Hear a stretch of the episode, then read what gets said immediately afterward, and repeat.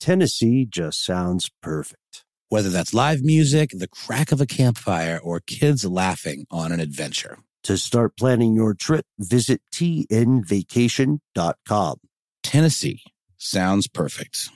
Experts claim there is nothing tougher than a diamond. But at Diamonds Direct, we beg to differ. Have you ever met a mother? Strong, radiant, timeless. This Mother's Day, give her the gift that meets her match. With diamond jewelry starting at $200. Plus, Diamonds Direct's exceptional quality and unbeatable everyday price, you're sure to give her a gift that wows this generation and the next to come. Experience the thrill of jewelry shopping done right at Diamonds Direct. Diamonds Direct. Your love, our passion.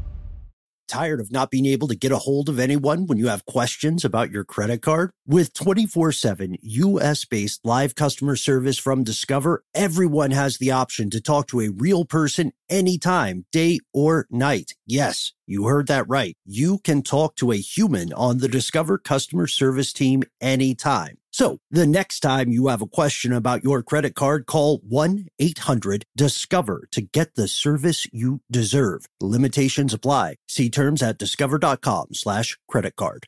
Ridiculous History is a production of iHeartRadio.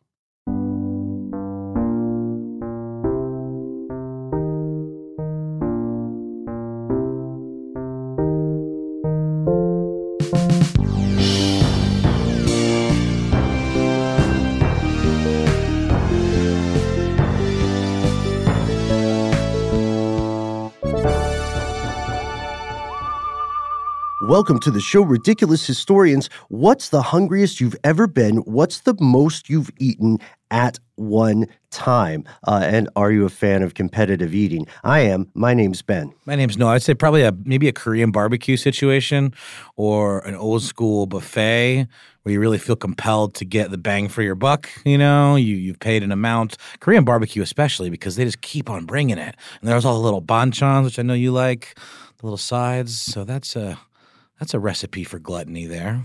You're Noel. Uh, that is who I am. Yeah, It's true. yeah. Thank you for reminding me and the listeners. Um, that would have been a real bone of contention if we had moved forward without saying each other's names, in addition to uh, super producer Casey Pegram. That's right. Casey, what's the uh you don't strike me as a particularly gluttonous dude. None, none of the three of us are. I'm probably the closest. But do you recall ever uh eating so much that you you felt like terrible about it? Oh yeah, yeah. I've I've I've been in those situations a few times. Nothing, uh, not like a competitive eating sort of. Uh, just uh, practicing on my own, you know, uh, just uh, getting getting ready for the big day. Practice that's right. That's perfect. right. What, like maybe a family holiday situation yeah, or something? Exactly, Yeah. exactly. But uh, you know, I have had that experience of paying for an extremely expensive buffet and then feeling like uh, I got to get my money's worth. Uh, did that recently in Vegas, actually. I knew it. The old Vegas buffet. Yeah, That's and it's like we you. waited like probably close to two hours to get up to the line, and only then did they tell us it's like hundred dollars a head or whatever. It's just like, well, we're going to be eating a lot of crab legs, and you know, just trying to maximize our value. Mm-hmm. It's insane. I've seen people. I've seen people get a ticket uh, for a Vegas buffet and go in at eleven, and then literally hang out on the premises Yeah. long enough to just use the bathroom and get hungry again. that's pretty much what you got to do. But um, we made the best of it. Is there a prime rib station? Uh, no, actually, I was disappointed. There was not much in the way of steak, Ah, but there were uh, other kind of uh, fancy seafood based things. okay. and, Hundred you dollars know, a head. I would expect could- a could- prime you could- rib. Yeah, y- yes, I was expecting like filet mignon or something, but Mhm. um, you know, they they did have enough. Uh, I don't know if we actually covered our, our our outlay for that, but you know, it was it was a good buffet anyway. Yeah, uh, you know, it's it's weird because the way that Vegas buffets are priced, they are making a ton of money off most people because most people are going to eat maybe a plate or two and then say, "Well, I want to go do the Vegas stuff, right? I want to see a show, go to a casino, or drive to the Hoover Dam." I uh, I, I've been fascinated by competitive eating for a long time. As a partici- uh, as a participant, not so much. As an observer, love it. Kobayashi, Sonia the Black Widow Thomas, uh, any number of people. What one thing that's interesting about eating and what makes us full is there's a thing called the um, I think it's called the satiety response. Have you heard of this? Yeah. It does have something to do with like you got to trick your body into not telling your brain that it's full, and that's a big principle of competitive eating, right? Yeah, the uh, that's why some so much of it is timed. So years ago on a YouTube show I was doing that I will um, I think you've seen it, Casey, but I'm I'm not going to share it with anyone. I did I did an experiment with the satiety complex, and essentially it means it takes your stomach about 17 to 23 minutes to tell your brain it's full. So you can eat like a god or a demon or a just a swirling vortex or black hole uh, for for up to that amount of time, often before your body goes, "Whoa, Buster." Uh, some of this is going back out. Right, and that's the thing. I mean, you know, you think about uh, Greek bacchanalian feasts and all of the vomitoriums and all of that stuff. Is that is that real? I mean, is that actually something that you can do to just continue indulging? Uh, people have done it, but that is not healthy for you. You know, that's that's not. There's a reason we haven't evolved to eat that way because ultimately it can uh, it can damage your system. You know, uh, food can be a tough thing. Um, it's it's strange too because we're the more we learn about science, the more we're learning about things we usually just took for granted, or even in some cases treated like. I know this to be a controversial word for some of us, treated like a freak show territory, and that's where that's where we get to today's story. Yeah, it's true. Today's story is about a gentleman by the name of Casey helped us with this earlier. I think I'm, I'm going to do my level best. Tarare? Taha. Taha. Yeah, yeah, you got it. Casey on the case. Casey on the case, indeed. Which is apparently, uh, or uh, it's thought to be a nickname that came from a very popular French phrase, which I adore, "Bom bom tara," which means it's sort of like "boom goes the dynamite." Uh, it, it- I think that's literally what it means, uh, used to describe fireworks or explosives. Um, and uh, this gentleman, who we only know by Tara, uh, was born in 1772 in Lyon, and um, by the time he was 17, despite um, reportedly being able to consume a, uh quarter cow's worth of beef in a single day, he only weighed 100 pounds, which is something that's always fascinated me about the world of competitive eating, Ben. Often those uh, the folks that excel at it the best are pretty slim. Yeah, yeah, it's true. Uh, there was a rumor for a long time that Takeru Kobayashi, one of the uh, one of the very slender competitive eating champions, uh, was actually somehow mutated, and that his stomach could expand beneath his rib cage. Okay. So more, for more storage space, that was never confirmed, as far as I know. But if you think about it, the bigger dudes are also their stomach has less room to expand because there's more muscle and stuff around right, it. right, yeah, and uh, but the thing about uh, is he he went beyond, well beyond just consuming uh, beef uh, in copious amounts. Um, he had a penchant for eating just about anything. Uh, and, and and we'll get to it in a second, but this is actually a condition, a very rare condition known as polyphagia, um, which is characterized by un- insatiable hunger, uncontrollable eating, um, and also, uh, again, as pointed to by his uh, slender build, a, a very very high metabolism. Um, so he parlayed this into a career uh, with a traveling freak show. Yeah, he had a rough, rough life. He was kicked out of home as a teenager, and according to a couple of reports, he traveled around France, became a bit of a vagabond. And at first, he was traveling with bandits and sex workers.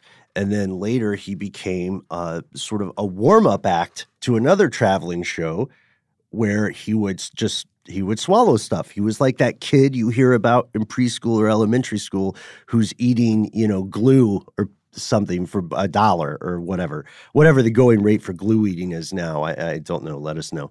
What was it back in your glue eating days, Ben? I never ate glue. No. What about you? What was it in your day? Uh, well, I, I more sniffed glue, um, but I never. Do people it. pay for that? Um, no, no, they don't. But That was a passion It was a passion. Pro- I'm kidding. I didn't do that. But Ben, I only ask you about the eating glue thing is because you uh, uh, came clean on this here very show about um, your goldfish eating days. So I assume maybe you had other experimental eating uh, periods. uh, polyphagia, right? Indeed. Yeah, no, no, not that much. But I, I even in my wild days, I had nothing on, uh, nothing nothing on Tarare. Oh gosh, no, none. Few, few would or could or absolutely should.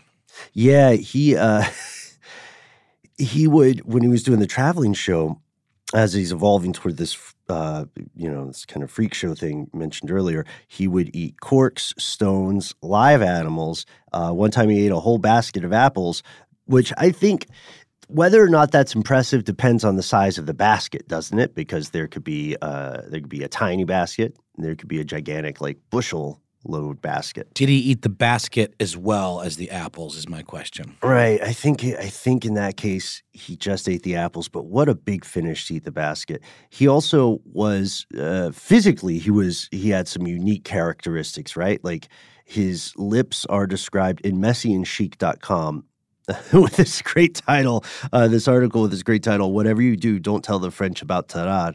They say that he almost he had like almost non-existent lips, and he had a really wide, kind of frog-like mouth. This I had a hard time believing. His mouth could hold twelve eggs at once. Hmm. Are they chicken eggs? Again, it's like the basket. Is it a quail egg? I Right. can believe that. Yeah, I mean, I, I could only assume that they mean uh, quail eggs, but he also had another particularly stomach turning uh, feature. Um, that's a pun. I'm also preparing listeners. This is pretty gross.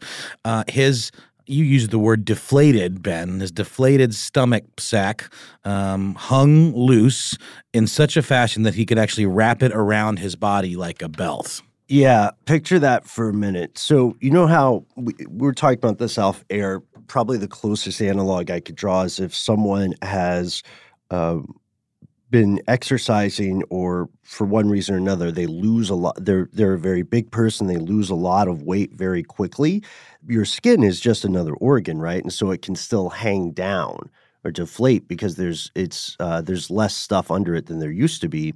And for Tarare, from what what we can tell, it seems like he had been routinely eating uh, so much stuff to such an extreme that his stomach, the flesh over his stomach, had kind of naturally over time grown or expanded, so that like like you said, Noel, when he's not eating, it's it's kind of like an empty sack, you know. Yep. Yeah. Um, and, and- extreme polyphagia is super, super rare, almost to the point where is isn't it kind of almost like looked on with a little bit of suspicion? Like, is it really a, is it really a real thing? For some time it had been considered anecdotal. Yeah. Uh, but there's there's some science we can get into uh, maybe toward the end because science does have an answer, uh, and we have to tell you the story about Tarare because it's a story. Spoiler alert that you may be able to see in the modern world, as insane as it sounds. Sure, sure.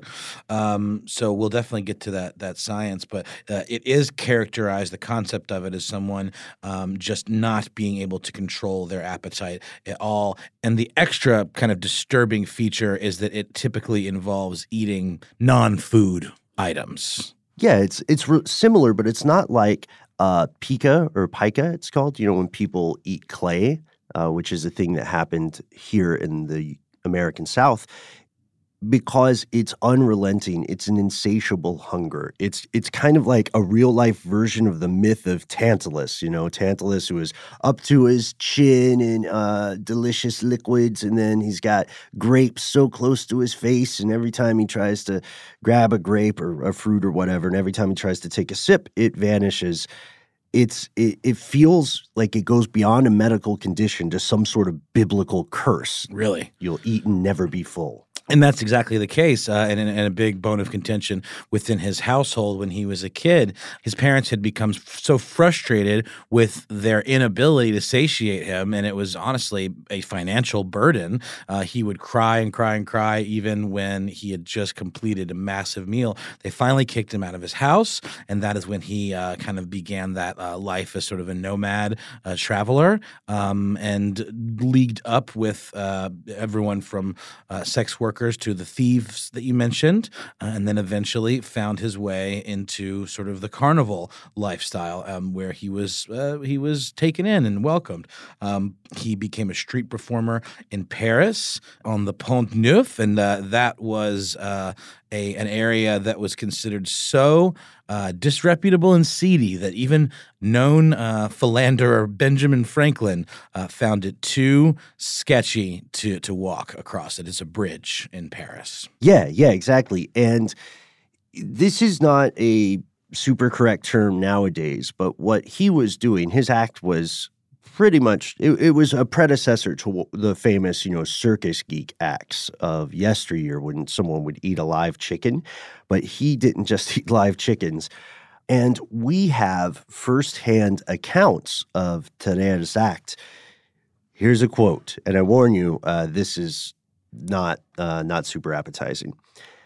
He seized a live cat with his teeth eventrated that's the word for disemboweled, eventrated it, sucked its blood, and ate it, leaving the bare skeleton only. He also ate dogs in the same manner. On one occasion, it was said that he swallowed a living eel without chewing it. That's disgusting. Yeah. Is that part of the show or that stuff he just did in his own private alone times? Oh, this was part of the show. Jeez Louise. So that's that's why whenever you see a street show and someone says, "Who has a pet in the audience?" Oh, just make for the hills. Definitely, definitely don't don't offer up your your little your Shih Tzu. Um, that is really disturbing and well, absolutely barbaric, and I can't believe people were into this. Uh, I, I, would think you know that would have caused people to just you know turn in disgust. But I guess people's appetites were pretty disgusting back in those days, and they had a, a, a different, less sanitized idea of entertainment. Tired of not being able to get a hold of anyone when you have questions about your credit card? With 24 7 US based live customer service from Discover, everyone has the option to talk to a real person anytime, day or night. Yes, you heard that right. You can talk to a human on the Discover customer service team anytime. So the next time you have a question about your credit card, call 1 800 Discover to get the service you deserve. Limitations apply. See terms at discover.com slash credit card.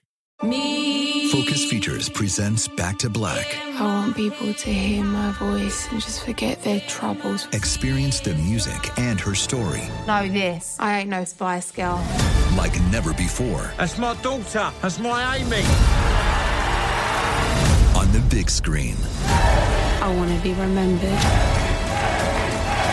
for just being me. Amy Winehouse, Back to Black, directed by Sam Taylor Johnson. Rated R, under 17, not a minute without parent. Only in theaters May 17th. Today I'm going to give you some straightforward advice on how to deal with naughty kids. How about instead of timeouts, time ins? Time for you to start paying some bills. I'm JB Smoove, and that was a full episode of my new podcast, Straightforward, inspired by guaranteed straightforward pricing from AT&T Fiber. Get what you want without the complicated. AT&T Fiber, live like a gigillionaire. Available wherever you get your podcast. Limited availability in select areas. Visit AT&T.com slash hypergig for details.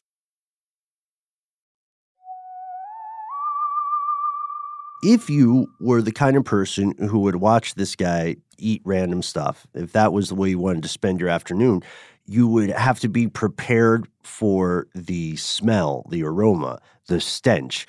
Because although Tarare was a, you know, average sized dude, and, and pretty much on the skinny side. He had a big smell. He, he had big smell energy.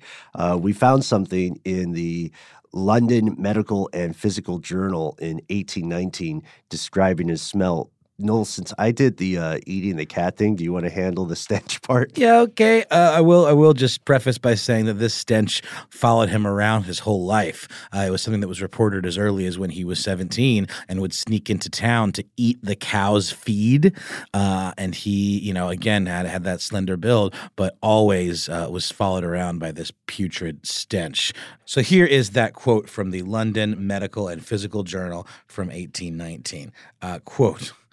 I'm going to try my best to get through this. Tarare was constantly covered in sweat, and from his body a vapor arose, sensible to the sight. and more so the smell. So wait, like stink lines, like, like Pigpen. Yeah. Oh wow. Okay. and more so to the smell. He had a wispy blonde hair and a large mouth surrounded by slender lips and discolored teeth. He frequently burped and farted and had constant, particularly odorous ba- Ben. Why would you do this to me? Odorous bowel movements. I had to You're right. talk about the cat. I can't. I can't tell which one's worse. I think you're right, Ben. I think maybe the cat was worse. But so, this- Casey, can we get some sound effects of burps and farts, just real quick? or maybe it's one of those like the ship sounds, or like from Ren and Stimpy, when one of those smelly looking close ups. A little Okay. high pressure fart at the Uh end. huh. Oh yeah. Exactly. Exactly. Oh.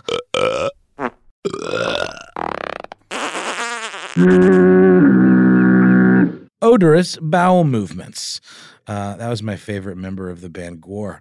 Um, which one would expect from someone whose diet consisted of massive amounts of both food and non food items? All right, first of all, I want to know what one would expect from from the the smell of someone who ate non-food items. Depends on the food items. You know, if they're just swallowing rocks, they'll probably uh, pebbles. They'll probably just pass through and maybe Yeah. not make a big smell. But if it's organic non-food items, I would imagine at some point it also interacts with your uh, your microbiome, Mhm. your your gut flora, so you can get some pretty uh, disgusting stuff. Today would have been set to be a, a street for performer, you know, and and keep in mind uh, there is a history in France of very successful performers doing things that might be disgusting to us, like professional farters, flatulist. Uh, what was that guy's name? Le Pétomane. Le Pétomane.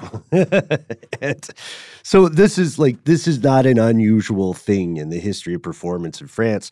And could Tarare have made a living doing this? Yeah, probably. But something intervened. As as you said, he was born in what, 1772. In 1789, France was racked by the French Revolution, and so Tarare joined the French military. He didn't fight, he helped people out with day to day tasks.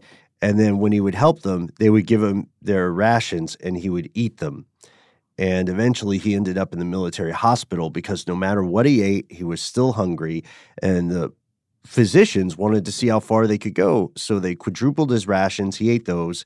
He was still hungry. He also ate gauze that was intended, you know, to uh, patch up soldiers. And he ate any live animals he could find. And then one time, true story, they found him in a gutter during his time at the hospital, shoving fistfuls of literal garbage into his mouth. I, I want to also note, I don't think we hit this yet.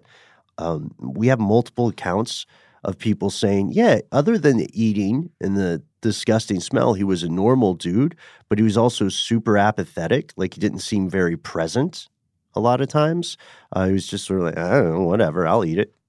and uh, and I think that I I'm building a case toward uh, what I think may have been a lower mental function. Like I think maybe he wasn't uh, wasn't a full set of crayons. Oh no. Oh, I don't think so either. I mean, definitely seemed to go hand in hand, uh, and, and it's also part of the reason why. I question the medical veracity of this quote unquote condition. Um, it, it seems like it was largely a mental condition. Now, not that that makes anything any less real. I mean, psychological conditions are are absolutely all consuming for people, and they can really cause huge problems in people's quality of life and the way they interact with others. But I don't know that there's necessarily a physical or physiological thing that caused him to uh, to feel this way, other than maybe something that was going on psychologically. It reminds me of a condition that's uh, depicted in the the show Better Call Saul, uh, where Saul Goodman's brother has this allergy to uh, electricity, um, but that's largely considered by the um, medical community to not be a real thing. Yeah, the EMF sensitivity. That's right. That's right. Yeah. So you're right. I mean, in the military, he was super problematic, um, but he also he, there were some creative uses for him, right? there were attempts. There, there were attempts to make him uh, useful. So the weird thing is, he also wasn't gaining weight. By the way, he still weighed. Uh, I think you mentioned earlier, hundred pounds back when he was seventeen. He still had that ballpark weight, and he looked. He was exhibiting signs of undernourishment, as a matter of fact. So they thought, all right, we're gonna we're gonna try to make this guy useful because he has something. It's not perfect, but he he has uh He's got potential. He's got an unusual set of skills. That's right. That's right. Uh, you know, I mean, might as well figure out how to make some use out of the guy. You got to hang around with smelly dude. Let's figure out how to take his uh, his gift, let's say, and, and put it to good uh, militaristic use. Yep. And this is when I'm going to muddle through this, Casey. I hope we're still friends at the end. This is when General Alexandre de Beauharnais said, you know what? No man left behind. We can give this kid something to do. France is now at war with Prussia, and Tarare's weird digestive condition makes him the perfect spy. So he says, All right, I'm putting some uh, documents inside this wooden box. Tarare, you're hungry, right? Go ahead and eat this. And then we'll just wait for it to pass through your body. And then we'll have, you know, whichever soldier is in the most trouble that day go through his stool and then fish the box out to see if you can still read the message. This experiment worked, and so Tarare is given his first mission as a spy. Yes, indeed. It was a uh, noble experiment, uh, I suppose you could say. Um, one that wouldn't ultimately be repeated, but he was disguised as a Prussian peasant um, and asked to sneak by enemy lines to deliver a top secret message to a captured colonel, uh, a French colonel. Um, the message was to be enclosed in a box that was then um, swallowed whole by Tarare. Um, but unfortunately, he didn't really make it uh, to his destination um, because of, of the aforementioned uh, putrid smell. Did not uh, lend itself to covert ops, did it, Ben? Yeah, that's correct. Uh, it's it's a good point. If you are a spy, you don't want to have a unique sort of uh, olfactory tone, let's call it. I'm searching for diplomatic ways to use the word stink. Yeah, so they find him. He is strip searched. They whip him. They torture him for uh, most of a day. And then eventually he says, Okay, I'm here to take a secret message. You know, I'm, I'm sneaking it in my in my gut, and then people are going to find it in my poop. It's about the war. So the Prussians literally chain him to a toilet and they just wait. Oh, God. For hours and hours. And he still stinks, by the way. Of course he does. And Tarare is, of course, starving. He has to wait until he has a bowel movement. Eventually, he does void uh, the wooden case. And he tries, this is, okay, this is very gross. This is according to the London Journal. After he couldn't hold it anymore and he passed the case, he swallowed it again to try to keep the enemy from getting it. They finally do get the box out of him, and all they find inside is evidence that this is a test run. The note in the little box just says, Hey, let us know if this guy today delivered the box. And it turns out the general still, you know, didn't really trust the guy or this process enough. He needed some uh, confirmed success in the field. Yeah, well, okay. Good on him then, because this whole thing sounded like a real uh, recipe for disaster, if you ask me. And, and, and sure enough, it was. God, can you imagine though, like swallowing it back down and the whole the whole scenario? It's just like, ugh, it's like Reservoir Dogs gone awry or something, you know, like chained to the toilet. I mean, I'm surprised no one's made some kind of sick version of this movie, like a Human Centipede style or something. You know, this is this should this should this should exist. I don't know if I want to see it, but I, I would support its existence as a piece of schlock cinema. What do you think, Casey? Yeah, this is this is ripe for uh, some some schlocky uh, goodness. Did you say ripe? Yeah, Oof. Nice. Oof. Yeah, that's the thing. The smell is a, a main character in this story. Maybe that's what's holding people back. It's just the film technology. It could be a, a spiritual predecessor to the big uh, rock movie that did so well this year. Her smell. It can be called his smell. Mhm. Yeah, it's just a thought. Maybe people feel like they got tricked though. I think you're right. Oh man, I was looking up so many different synonyms for uh, smell, stink, stench, that kind of stuff, uh, just to get through this. Anyhow, I'm a big fan of miasma myself, which I guess is a little bit refers to more of like a big picture smell, something that uh, you know um, proliferates a bit farther. But I could I could cal- you know categorize what he had as a miasma since you could actually see the thing. yeah, it also had a um, miasma was for a time a medical explanation for the spread of disease, That's right. which is very believable. we talked about that in the episode about the Great Stink of London. hmm Uh, and okay, so stinking, you know, of course, there's fetid. Ooh, guy, somebody smells fetid, right? that's bad. Uh, there's also, of course, uh, spoiled. There's spoiling, uh, and I was trying to find a particular word for that stench, that sulfurous stench of rotten eggs. You guys know what I'm talking about? Yeah, uh, I, I didn't find one. Oh, and there's also funk, reek, fustiness, malodorousness, Oh yeah. odoriferousness, which is kind of fun, and rancidity. Yeah, it's rough. But anyhow, these are all just different words to describe what was happening. The Prussian general, by the way, is severely PO'd at Tarare, and he says, Hang the guy. Hang him. Hang him immediately. I can't believe I let that guy go. What was I thinking? A poop spy. But once he had uh, calmed down, he said, You know, I feel bad because I see this guy. He's obviously, again, starving his whole life, and he is openly sobbing. He's blubbering at the gallows. And so he takes pity on Tarare and he says, Okay, I'm gonna you guys just give him a, a very a very thorough spanking, essentially, and go back to the French lines. So he returned and he was just doing the thing he did earlier. He's just like, you know, running coffee for people. Yeah, the Prussians uh, essentially just dumped him back uh, near that military hospital uh, behind French lines, um, and he, you know, made his case to his superiors, which I don't think would have been too difficult to make. That he was not cut out for the spy's life, and uh, that he should, you know, not be asked to do any more secret missions. He just wanted to be a regular uh, smelly foot soldier. right, exactly. And he had kind of a patron, and a guy named Baron Percy at the hospital. And Percy tried to satiate Tarare. He gave him uh, different treatments that were meant to assuage his appetite, and none of them were successful. I think uh, they tried tobacco pills, straight up vinegar, wine vinegar, and laudanum.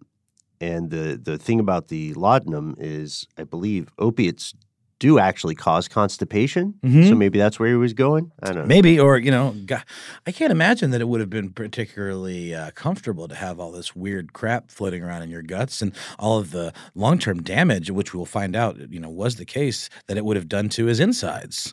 Um, I imagine that the Tarare must have been considerable pain a lot of the time, but you don't really see that in the reports. But maybe that was where he was coming from as well, with giving him a little something to ease it. Yeah, and this takes a morbid turn. We were having fun in a gross way in the beginning of the episode, but not only did these treatments not work, his condition appeared to accelerate. There was no food that was enough. He had gone past eating trash during one uh, episode.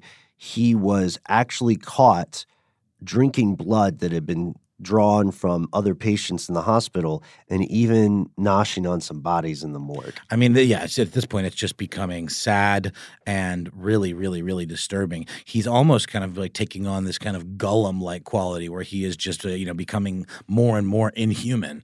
And that is when the disappearance of a 14-month-old baby began to generate rumors uh, that Tarare had had somehow gotten a hold of, of the baby and and actually eaten it.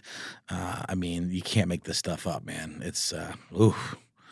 And that was at the that was you know was at the very hospital that he was admitted to. That's right. And at this point, it's finally too much for Baron Percy. Tarare has in his mind crossed a line. Even if the historically we can't 100% confirm this story of the 14 month old baby disappearing, everybody believed it in the hospital, right? And you can see why. It's not like they just came up with a cockamamie conspiracy theory.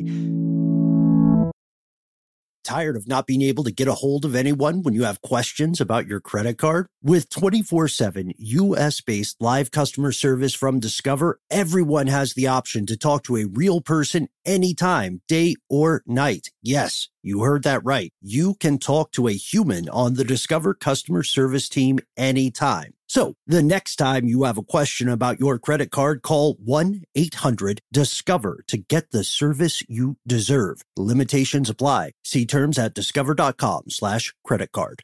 Focus Features presents Back to Black. I want people to hear my voice and just forget their troubles. Experience the music and her story Know this. I ain't no Spice Girl. like never before That's my daughter. That's my Amy. on the big screen. I want to be remembered for just being me. Amy Winehouse, Back to Black, directed by Sam Taylor Johnson. Rated R, under 17, not a minute without parent. Only in theaters May 17th. Today, I'm going to give you some straightforward advice on how to deal with naughty kids. How about instead of timeouts, time ins? Time for you to start paying some bills. I'm JB Smoove, and that was a full episode of my new podcast, Straightforward, inspired by guaranteed straightforward pricing from AT&T Fiber. Get what you want without the complicated. AT&T Fiber, live like a gigillionaire. Available wherever you get your podcast. Limited availability in select areas. Visit AT&T.com slash hypergig for details. So Baron Percy kicks Tarare out the same way that his parents kicked him out was he, when he was a teenager, and he has to fend for himself from then on. He falls off the radar. He's off the grid for like four years, and then one day Baron Percy hears from him again. He uh, Tarare has turned up at an, in a hospital in Versailles. Yeah, and he was at this hospital because he was, in fact, uh, dying. Um, this is, is something that I would have thought would have happened much sooner, just considering, you know, all of the crazy stuff he put in his body and that he put his his, uh, his digestive tract through. I can't imagine that he was healthy um, at all. And uh, Baron uh, Percy, who was Baron Percy to him in the first place, Ben? It's kind of his his patron, his uh, benefactor at the hospital. I see. So he he was with him at this point, um, and he died ultimately. Uh, um, Tarare did of tuberculosis in 1798 at the young age of 26, um, and this is probably one of the most uh, nauseating parts of the story, but uh, they, you know, he was absolutely a, a uh, fascination and something that medical science could potentially learn something from. So, and and of course, just just an autopsy is something that happens anyway. But he was uh, cut open, and there are some descriptions of his autopsy that are uh, really, really uh, graphic and just, you know, they really paint a picture of what was going on inside this man's body. So I guess this one falls to me. You want to split it or? uh, that's that's the setup. Uh, let's see how long it goes. Uh, all right. There's two, so Yeah. gonna, I'll do the second one. Let's go back. and Okay. Yeah, yeah, yeah. That's that's equitable. And this is from allthat'sinteresting.com, these accounts, but this is uh, official, very real um, accounts of what this autopsy was like. The entrails were putrefied, confounded together, and immersed in pus. The liver was excessively large, void of consistence, and in a putrescent state. The gallbladder was of considerable magnitude, the stomach in a lax state, and having ulcerated patches dispersed about it, covered almost the whole of the abdominal region. Um, his stomach, they found, was so massive that it very nearly filled his entire abdominal cavity. His gullet, likewise, was uh, unusually wide, and his jaw could stretch so wide open that, as the reports put it, a cylinder of a foot in circumference could be introduced without touching his palate. That's insane. And they don't complete this autopsy. Spoiler alert, eventually the smell of uh, of the corpse is too much and they have to stop. They have to throw in the towel. But at this point, they do learn something. They do have a takeaway and they say, well, he wasn't making this up. Every weird thing he ate, everything he did uh, was a result of this genuine, constant need to eat. He had been born with this strange body and as as they say in allthat'sinteresting.com, he had been cursed to a life of eternal hunger. And let's bracket this real quick for the science, right? Because you said we're going to follow up on that. Now, as you said, he had polyphagia of some sort. So it turns out it's quite possible that Tarare had something called Prader-Willi syndrome. Have you heard of this? Did we talk about this off air? No, I don't think so. It's uh, it's a genetic disorder wherein some specific genes lose their function, and it results in a couple of things. So we can build a case for Prader-Willi because people afflicted with this are constantly hungry. They have mild intellectual impairments and they will eat tons and tons of stuff. But here's the thing people with Prader Willi syndrome tend to grow larger. They become obese. And that never happened to Tarare. He was he was kind of a stick the whole time, except when he was eating and his stomach inflated. Right, right. I mean, and then it just snapped back into like a weird gelatinous kind of hanging satchel of skin. Whew. It's a shame. It's a shame. The whole thing's a shame. I mean, you know, and I, look, there is some medical uh, research behind this condition. Um, I, I, didn't mean to, to poo-poo it entirely. I think there's some, you know, controversy behind it, but a guy named Cindy McElroy, um, who's a doctor based in Huntington, West Virginia, said that there could be more of an underlying um, condition uh, that is pretty common, actually, just maybe an extreme version, called hyperthyroidism, which increases metabolism and causes diarrhea, sweating, and thin hair. I actually have hypothyroidism, which is an underactive thyroid. This would be an overactive thyroid that would cause your metabolism to just balloon out of control. Um, and, and, and that, that does kind of make sense. Uh, so I wonder if that's had something to do with it. Um, Dr. Uh, McElroy seems to think so. Um, and it would cause a lot of what uh, Tarare suffered from, some of his symptoms like diarrhea, sweating, and thin hair. But he wouldn't eat live animals. People with hy- hyperthyroidism don't automatically no. snack. They don't have cat snacks. They do not. They do not, and that's why I tend to think that there's some combination of a uh, of a mental illness and a some kind of undiagnosable at the time uh, physical ailment that sort of perfectly synergize into this bizarre and aberrant condition. You know, mm-hmm. and people have studied this guy. Medical historians have contributed quite a bit of literature to him. Jan Bondeson is one of these medical historians, works at the University of Cardiff in Wales. And Dr. Bondeson says we will likely never see anything like Tarare again. Part of it is because medicine has improved so much over the centuries. Uh, and, you know, the hope is that if someone with this condition or with this set of problems emerged, they would be diagnosed and treated appropriately, right? Instead of being pressed into being some sort of poop spy, a phrase that will haunt me now. As it should, Ben. As, As it should, should haunt us all.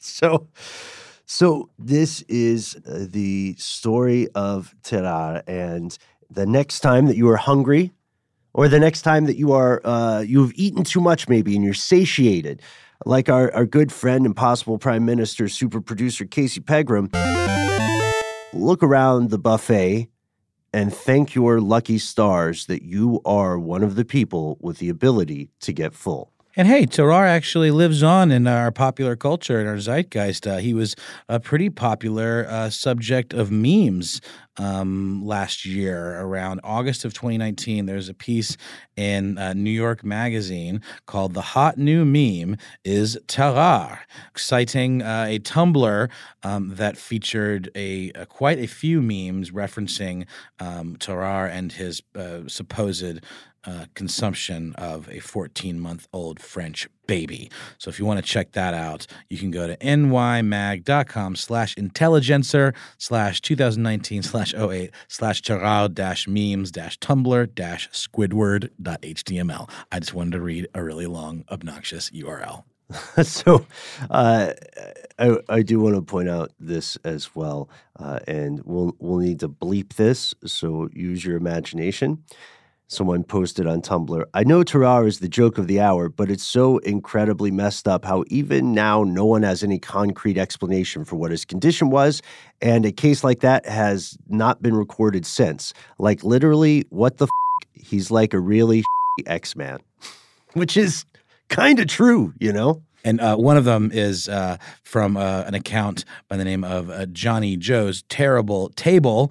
Uh, and it, the caption reads When you're a 14 month old French infant in a military hospital in the late 18th century, and that weird hungry guy comes into your room, and it's a picture of Squidward uh, from SpongeBob sitting up in bed with his eyes wide. Boom, boom, ta indeed, huh? Yeah, absolutely. Uh, so I think that's that's a good place to leave it uh, in the present. Yes, in the present and right around lunchtime. Oddly enough, uh, I maybe I'll hit up the buffet somewhere. Thank you, as always, to our super producer Casey Pegram. Thank you to Gabe. Thank you to Christopher. Thank you to Eves. Huge thanks to uh, research associate Gabe Luzier, uh, Jonathan Strickland, the notorious Quizster, um, wherever he may lurk. Uh, I hope uh, he's okay. If you want to check us out on social media, you can do so by joining the Ridiculous Historians Facebook group uh, on Facebook. All you got to do is name me or Ben or Casey or some combination of our names or some kind of reference that lets us know that you're a real person and you are somehow aware of what this podcast is. It's as easy as that. Uh, you can also find us on Instagram and Twitter and all of that stuff. If you want to find us individually, you can find me exclusively on Instagram. I am at How Now Noel Brown. Uh, I also want to point out that you could just get a horrible pun. I've heard some horrible puns recently. Uh, like, no matter how much you push the envelope, it's still stationary. Huh? So, yeah, yeah. So I would let you in for that. A bot could never come up with that pun. Not yet, but we live in the future. Uh, and of course, also shout out to uh, Alex Williams, uh, our composer, who also has a podcast of his own that history fans will enjoy called Ephemeral. Check it out uh, while you're on the internet. As Noel said, we are people in our own right. You can follow me on Twitter, where I'm at Ben Bowlin HSW. You can follow me on Instagram, where I am at Ben Bowlin. Uh, and oh, Noel, Yes, sir. Thanks to you, I think I think we're both pretty lucky that we can be satisfied with you know just a good Sammy. Uh huh. Yeah, yeah. I love. A, I love a good. I know you're. Have you have you made it through your quesadilla phase, or are you? Still I think I'm back in, man. I just can't quit them. Yeah. Is it a sandwich though? See, this is. You know, it's 2020. Why are we still stuck in labels? I would say it functions as a sandwich. I would tend to agree with you, Ben. Let us know what you guys think. We'll see you next time, folks.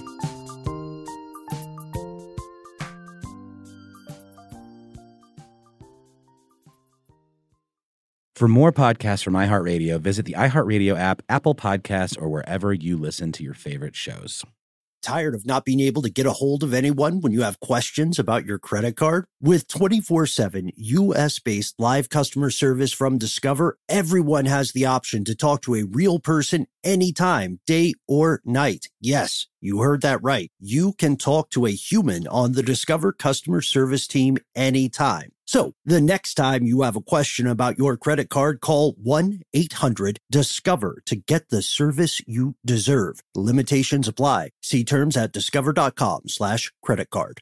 This episode of Ridiculous History is brought to you by Avalon Waterways. Ben, are you in major need of a vacation right now? Noel, you're a mind reader. I am, and uh, aren't we all? We are. While cruising remains popular, there's something big happening in the industry, and that is, my friend, smaller ships. True story. The intimate ships of Avalon Waterways can go where the big ships can only dream through winding passageways of rolling vineyards and castled hills into the heart of timeless cities and storybook villages. That sounds like a delight. See how Avalon's smaller ships promise greater discoveries, fewer people, and more of everything.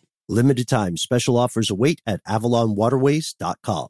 Rev up your thrills this summer at Cedar Point on the all new Top Thrill 2. Drive the sky on the world's tallest and fastest triple launch vertical speedway.